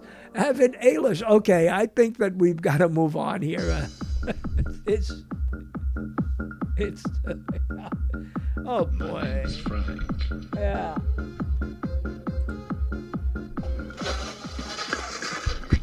Hey, Frank, here's another idea. Oh, oh, oh, where'd you come from? I've been walking next to you the entire time. Yeah, you really. Stop yelling! I'm right here.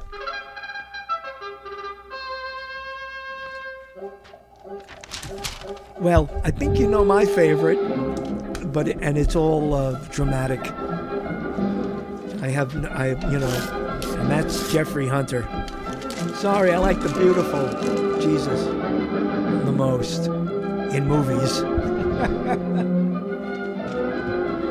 My name is Frank Catolo. Man's name doing the title of the show. It's Catolo Chronicles. You've been listening to me.